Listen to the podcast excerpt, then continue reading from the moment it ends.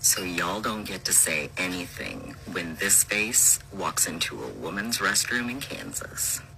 Well, Sparkle Farts, all things being equal, you are technically correct. If you follow my precious daughter into a women's room, a changing room, locker room, or anywhere else, the time for talk will have long since passed.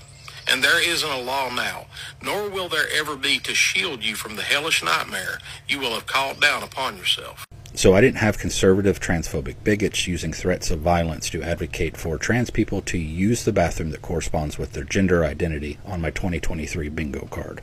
Because that's what you just watched. That bigot doesn't want that trans person in the women's restroom. Interestingly enough, that trans person doesn't want to go into the women's restroom. They want to use the men's restroom because they are a trans man. Meaning the trans man and the violent bigot are in agreement. That person should not be following someone's daughter into a women's restroom. They should be using the men's restroom because they are a trans man. The issue is that bigots are so full of hate that they don't actually understand that what they're advocating for is going to force that trans man to follow their daughter into a women's restroom and use the women's restroom. Because that law that the trans man had up behind them is being pushed by transphobic politicians, not by trans allies. That law would actually implement some of the broadest bathroom restrictions in the nation and force that trans man to use the bathroom of the gender they were assigned at birth. Meaning you will have trans men in the bathroom with your wives and daughters.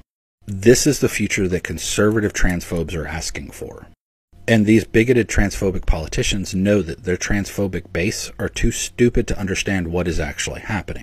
And that's by design, because none of these bathroom bills are actually about protecting women or children. It's about making life impossibly hard for trans people. Because if you make life hard for trans people, you make it so that every time trans people go out in public they are afraid, you are able to remove trans people from the public life and the public eye because this bigot and many others who responded to that original video have pointed out it doesn't matter which bathroom trans people use, they will be a target for hate, ridicule, and violence. If that person goes into the men's room and the bigots knew they were trans, they would be mad. If that person goes into the women's room, following the laws that the bigots want, those bigots would be mad. And angry bigots are prone to violence. We know this because, like that video, they tell us that. And this is not an isolated idea. That threat video got over 300,000 likes. 300,000 people agreeing that a trans man should be violently assaulted simply for following the law that transphobic bigots wanted passed in the first place.